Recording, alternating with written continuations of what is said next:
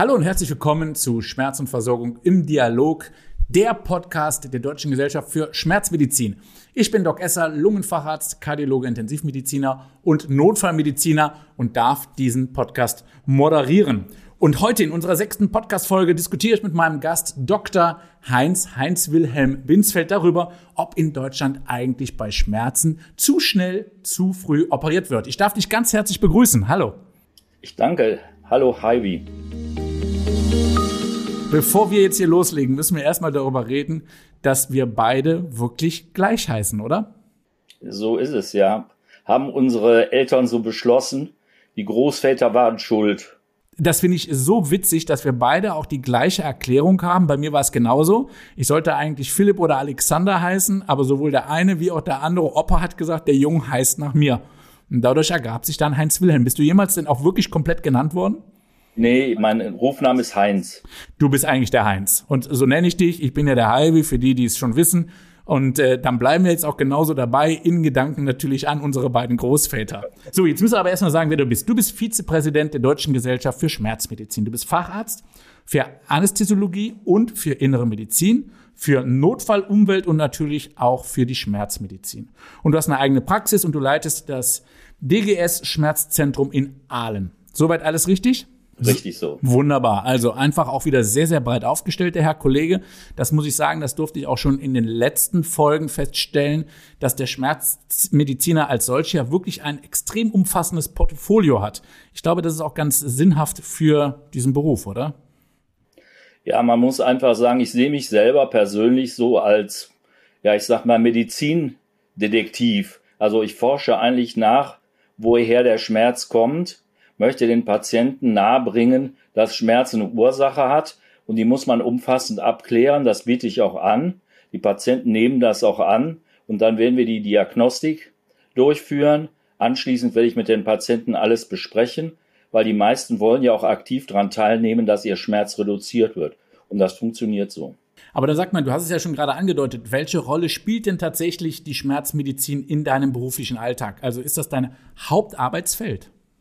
Ja, also ich war früher, äh, muss man sagen, schwerpunktmäßig Internist und dann kam immer mehr die Schmerzmedizin dazu. Ja, und dann hat sich das so entwickelt, dass ich dann im Prinzip die innere Medizin, also für die Kassenärztliche Vereinigung an den Nagel gehangen habe und jetzt nur noch für die Kassenärztliche Vereinigung Schmerzmedizin mache, weil der nächste ist doch schon ein Stück weg. Okay, das finde ich ganz spannend. Wir haben heute ein ganz wichtiges Thema, nämlich wird bei Schmerzen zu schnell operiert.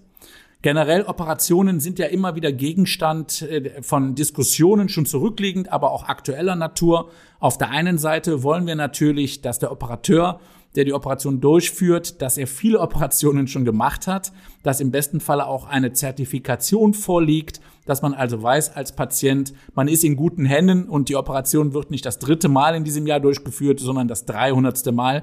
Auf der anderen Seite hat man natürlich auch immer Angst, dass die Operation, gerade wenn es um chronische Schmerzen geht, gar nicht notwendig ist. Es wird ja beispielsweise selbst bei Migräne operiert. Wie ist da dein Eindruck?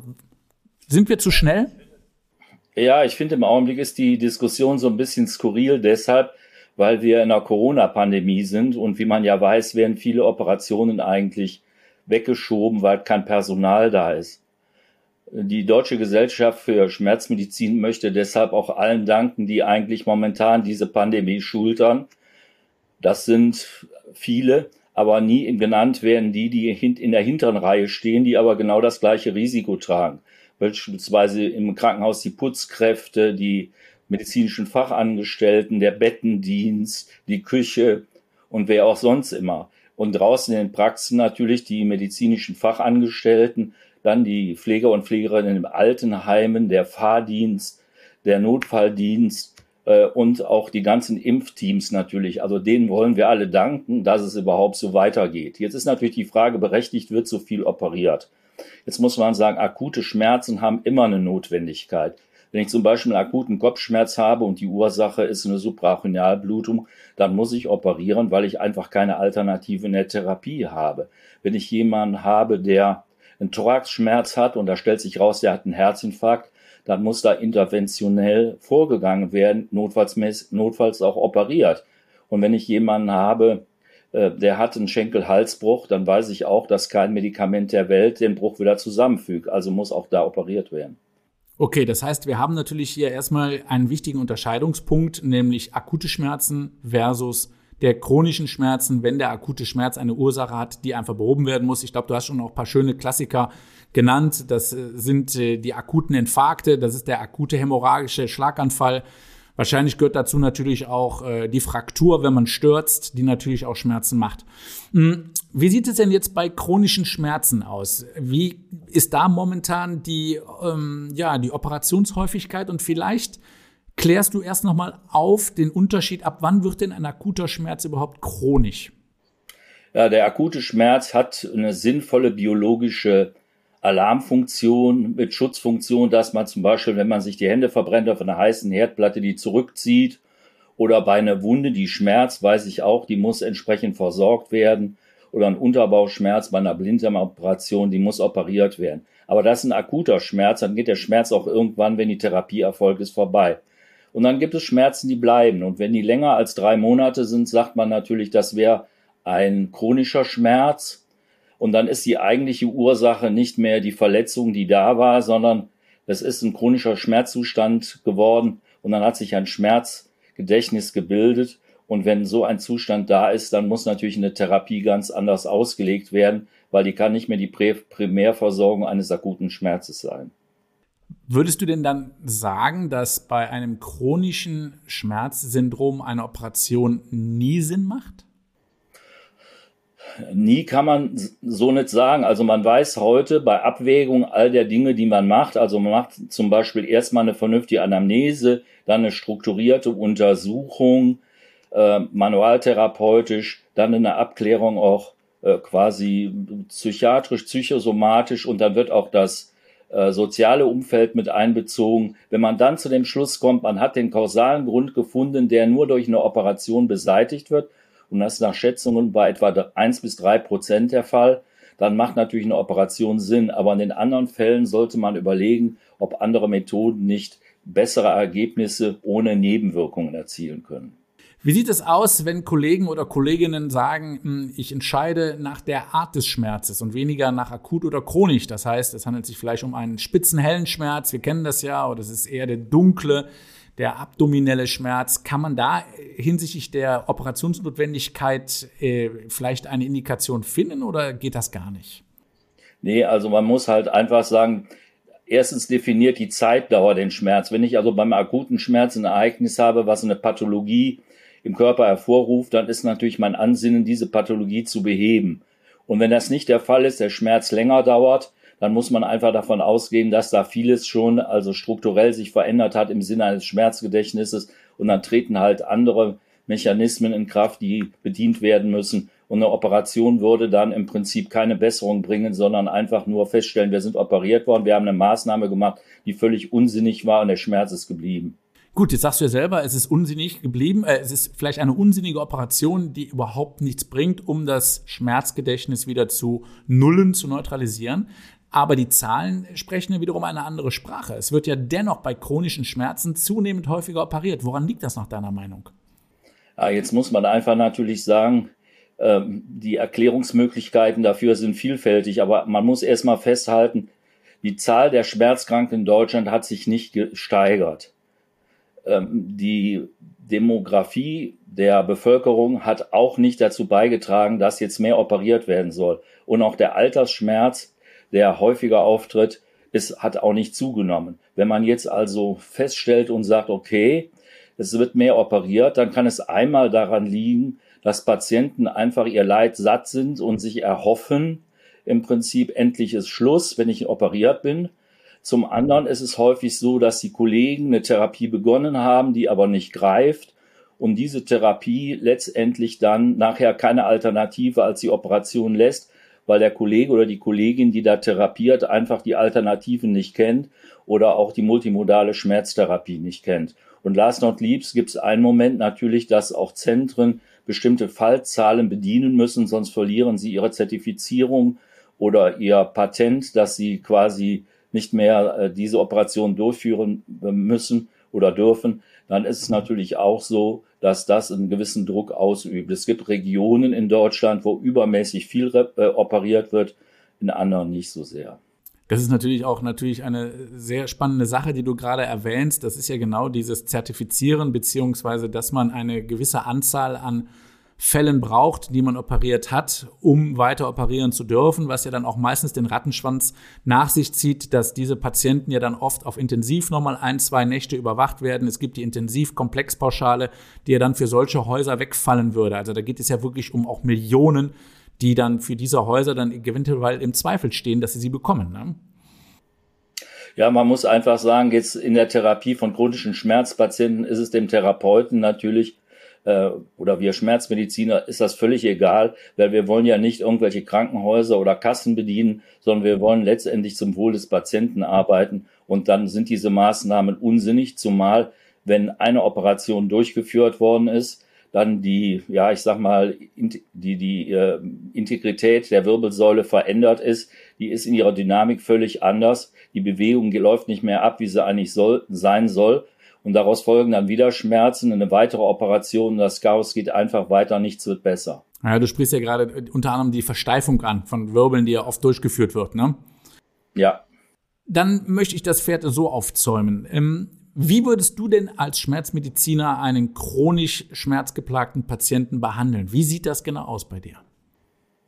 Ja, das erste ist, wie gesagt, eine klare Anamnese, eine manuelle Untersuchung, dann Abklärung, ob psychogene Faktoren eine Rolle spielen und natürlich auch die sozialen Faktoren.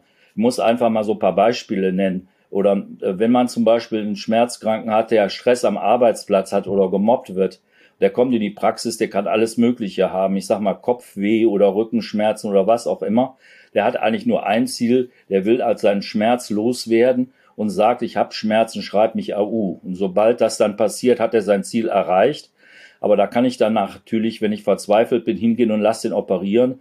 Aber Mobbing am Arbeitsplatz, also als sozialer Faktor, der Schmerz auslösen kann, wird nie durch eine Operation gebessert. Das muss man einfach ganz klar sagen. Das finde ich ganz spannend. Jetzt muss man aber fairerweise sagen, das wird ja nur ein Teilaspekt sein von Patienten mit chronischen Schmerzen.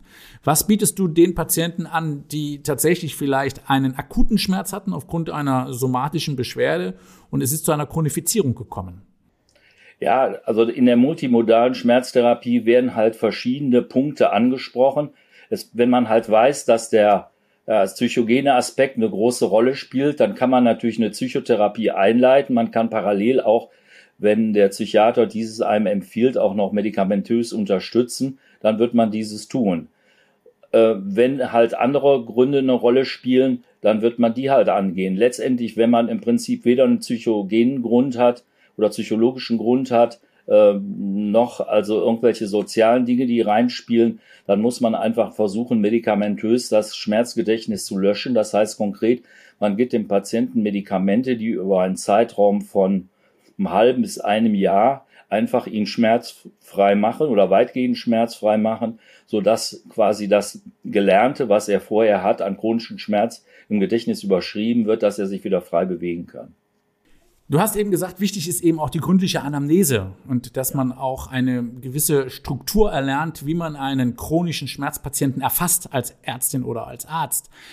Das stelle ich mir jetzt beispielsweise als Kardiologe, Pneumologe, der ja eher in der akuten Versorgung tätig ist, gar nicht mal so einfach vor. Ähm, Gibt es das irgendwo zu erlernen, wenn ich jetzt nicht gerade Schmerzmediziner oder Schmerzmedizinerin bin? Bietet die Deutsche Gesellschaft für Schmerzmedizin an, so ein Gespräch auch einfach zu erlernen, um es dann nachher auch durchzuführen? Um dann vielleicht auch Patienten die Operation zu ersparen, sondern in die multimodale Schmerztherapie zu führen? Ja, erlernen kann man das im Prinzip zur Hilfenahme von verschiedenen Tools, die in der Schmerzmedizin sind. Eins wäre zum Beispiel ähm, iDoc Live, ein Programm, was in der Schmerztherapie häufig angewendet wird, wo alles dann nachher ausgedruckt werden kann und man sich vor Augen führt, was sind eigentlich die, wo kommen die Schmerzen her, wo, äh, gibt es psychische Belastungen, äh, gibt es Belastungen im Umfeld, wo treten die Schmerzen auf, wann treten sie auf, also viele solche Dinge. Und das sollte man dann halt möglicherweise auch nutzen. Natürlich kann man das auch lernen auf dem äh, Palliativ- und äh, Schmerz- und Palliativtag in diesem Jahr im, äh, März 2022. Da bietet zum Beispiel die Deutsche Gesellschaft für Schmerzmedizin einen Kurs an, wo man muskuloskeletale Untersuchungen zeigt. Man kann sich also nochmal reerinnern, wie so ein Ablauf ist, weil man muss in der Praxis halt sagen, die Realität sieht oft ganz anders aus, es wird nicht durchgeführt und vielleicht hat man die Chance, das eine oder andere da wieder aufzunehmen. Wunder, das ist schon erstmal eine gute Message für so einfache Menschen wie mich. Jetzt ist es aber so, hm, manche Patienten brauchen ja den schnellen Therapieerfolg. Ich kenne das beispielsweise aus der äh, Asthmatherapie, dass äh, viele meiner Asthma-Patienten eher Salbutamol als schnell wirksames Medikament benutzen als ihre etwas länger an wirk länger brauchenden ähm, ähm, Controller, also letztendlich Cortisonpräparate. Einfach weil die jung sind, äh, weil die keinen Leidensdruck haben möchten und weil die oft auch viel Informationen unterliegen, dass die eben sagen, äh, Cortison hat eine schädliche Nebenwirkung und äh, die schnell wirksamen Beta-Sympathomimetika, die haben ja eigentlich einen ganz guten Ruf und es ist ja eigentlich genau der Gegenteil, das weiß man mittlerweile der Fall. So stelle ich mir das ja auch ein bisschen in der Schmerzmedizin vor. Das heißt, man hat vielleicht einen Patienten, eine Patientin, die hat wahnsinnige Schmerzen, chronische Schmerzen. Der ist vielleicht dieser multimodale Ansatz auch zu, ja, komplex, zu lang andauernd. Die sagt, ich mache auf jeden Fall die Operation und sie findet auch jemand, der operiert. Ein unimodaler Operationsansatz. Was kann denn jetzt im schlimmsten Falle bei dieser Patientin passieren, wenn ein chronischer Schmerz durch eine Operation, ja, versucht wird zu beseitigen? Ja, man muss halt sagen, wenn der Patient wirklich so drauf drängt und sich drauf einlässt, wäre natürlich eine Krückstockmedikation mal hilfreich. Also wenn man ein Bein bricht, gibt's ja die Therapie mit dem Gips. Solange bleibt der Gips drum, bis das Bein oder bis der Knochen zusammengewachsen ist. So ähnlich könnte man das natürlich in der Schmerzmedizin auch machen, dass man dem Patient klar sagt, hier hast du eine Medikation, nimm die als Krückstockmedikation, die bleibt nicht dein Leben lang, aber die soll dir im Augenblick erstmal helfen, bis die anderen Dinge greifen. Ja, bei einer Operation muss man sagen, wird man diese Ausgangssituation nur verschlechtern. Der Patient wird nach der Operation feststellen, dass sein Schmerz nicht weg ist, dann ist die Frustration noch größer und dann ist es noch schwieriger, den einzufangen. Vor allen Dingen deshalb, weil was operiert und zerstört ist, äh, mache ich im Prinzip mit einer multimodalen Therapie nicht wieder heile. Also der Zerstörungsprozess, das, was chronifiziert worden ist, äh, wird also stärker werden es wird keine Heilung eintreten. Jetzt gibt es ja, um das weiterzuführen, auch äh, letztendlich eine relativ große Anzahl von Patienten, die eben erfolgslos operiert worden sind. Ich spreche hier vor allen Dingen Patienten mit Rückenschmerzen an. Und für die gibt es ja einen eigenen Ausdruck, den FBSS. Was versteckt sich denn dahinter? Ja, das ist im Prinzip also die stärkst wachsende Gruppe von Patienten mit Rückenschmerzen. Das ist also die sogenannte Failed Back Surgery Syndrom. Das heißt also, da sind Leute operiert worden mit Rückenschmerzen und obwohl die operiert worden sind, hat sich nichts gebessert, eher ist noch schlechter geworden. Und oft führt das ja dazu, dass dann noch eine zweite Operation hinterherkommt, aber ohne wirklich mal abzuklären, was ist der Grund dafür. Also ganz furchtbar, aber es ist leider so. Und da müssen wir natürlich mit Aufklärung äh, einfach dagegenhalten. Jetzt muss man einfach sagen, ist die Zahl derer, die das tun sollen, einfach viel zu wenig. Wir haben in der Republik also qualifizierte, niedergelassene Schmerztherapeuten, ich sag mal 1439 ist die letzte Zahl, die ich kenne. Das ist natürlich viel, viel, viel zu wenig. Wir brauchen in der Republik 10.000 Schmerzmediziner, um flächendeckend auch alle versorgen zu können. Immerhin bei einer Patientenzahl, die chronische Schmerzen haben, von 23 Millionen. Eine unfassbare Zahl, ne? Das ist ja dann noch, es ist ja noch nicht mal ein Tropfen auf den heißen Stein. Nee, und das Schlimme ist ja dabei, man kämpft ja schon seit Jahren für die Einführung eines Facharztes für Schmerztherapie. Die letzte Bundesregierung in, Lega, in, ihrer Legislaturperiode hat ja initiiert eine Studie, um festzustellen, ob Schmerzmedizin sinnvoll ist und hat dann ist zu dem Ergebnis gekommen, wir brauchen dringend einen Facharzt für Schmerzmedizin. Nur umgesetzt worden ist schier gar nichts.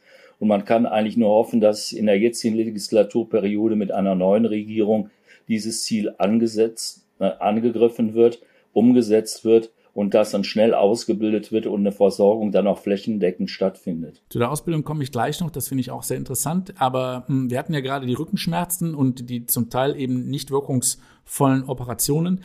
Wie stehst du zu ähm, Prothesen, also zum Beispiel Kniegelenksprothesen, Hüftprothesen? Deutschland ist ja einer der führenden Einbauer, muss man sagen. Ne? Ja, die Situation ist so, ja, wenn, die, wenn ich die Zahlen richtig weiß, sind das also 400.000 pro Jahr, die operiert werden. Natürlich nimmt die Zahl auch der Wechseloperationen, weil die Prothese nicht so lange halten, wie sie eine versprechen, zunehmen. Man muss halt sagen, man sollte vorher immer wirklich genau abklären, ob das notwendig ist. Gucken, wie sind die Achsen, wie ist der Verschleiß, sind muskuläre Probleme da, kann man mit Physiotherapie helfen. Und wenn alles dieses gemacht worden ist, inklusive Einlagenverordnung, dann bin ich der Meinung, dann kann man operieren. Aber momentan ist die Zahl äh, viel zu hoch. Ich habe im Augenblick in eigener Praxis so ungefähr zehn Patienten, die aus irgendwelchen Gründen innerer Medizin nicht operiert werden konnten, weil die Zentren sie nicht gemacht haben. Und wenn man dann die durchuntersucht und dann sieht, kann man die auch konservativ gut führen, äh, von denen ist bislang kein einziger operiert worden. Aber manchmal geht's nicht anders, das muss man auch feststellen. Genau, da würde ich dir zustimmen, wobei ich aber eigentlich auch der Meinung bin, dass äh, viele Patienten nicht komplett konservativ ausgereizt werden. Das stimmt. Also, ne, das bedeutet zum Beispiel, dass man bei Kniegelenksschmerzen zum Beispiel äh, die äh, zum Beispiel muskuläre Disbalancen gar nicht beachtet. Ja, dass äh, die Leute einfach die Physiotherapie nicht gut umsetzen, ist natürlich auch anstrengend, aber letztendlich ja deutlich schonender, als wenn ich mir jetzt direkt wieder die Knietap einbauen lasse. Also mir selber wurde ja schon eine Knietap angeboten mit 39 Jahren von einem sehr, sehr, hm, ich würde mal sagen, enthusiastischen Professor, der äh, gesagt hat, ich brauche eine. Und ich habe natürlich gesagt, ey, seien Sie mir nicht böse, mit 39 werde ich mir keine Knietap anlachen. Ja, und ich habe das tatsächlich auch über konservative Therapie, über Muskelaufbau und vor allen Dingen Ausgleich von muskulären Disbalancen geschafft. Und deswegen kann ich dir nur zustimmen. Ich denke, ähm, man kann solche Patienten gut führen. Man muss sie auch komplett äh, ausreizen und wer dann nach wie vor nicht schmerzfrei wird, okay, dann kann man natürlich überlegen, macht für ihn jetzt das Gelenksersatz, äh, die Gelenksersatzoperation Sinn oder nicht. Ja, da muss man wiederum sagen, dann muss man auch mal die Pathophysiologie verstehen, was eigentlich zu einer Arthrose führt. Wenn wir eine Fehlbelastung haben, kommt es zu einem Abrieb.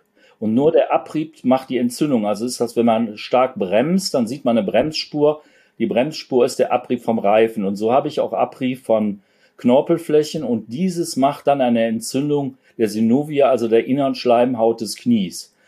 Und das heißt natürlich erstmal, ich muss die Achse korrigieren, ich muss gucken, dass die Achse wieder richtig steht und dann muss ich die Entzündung stoppen.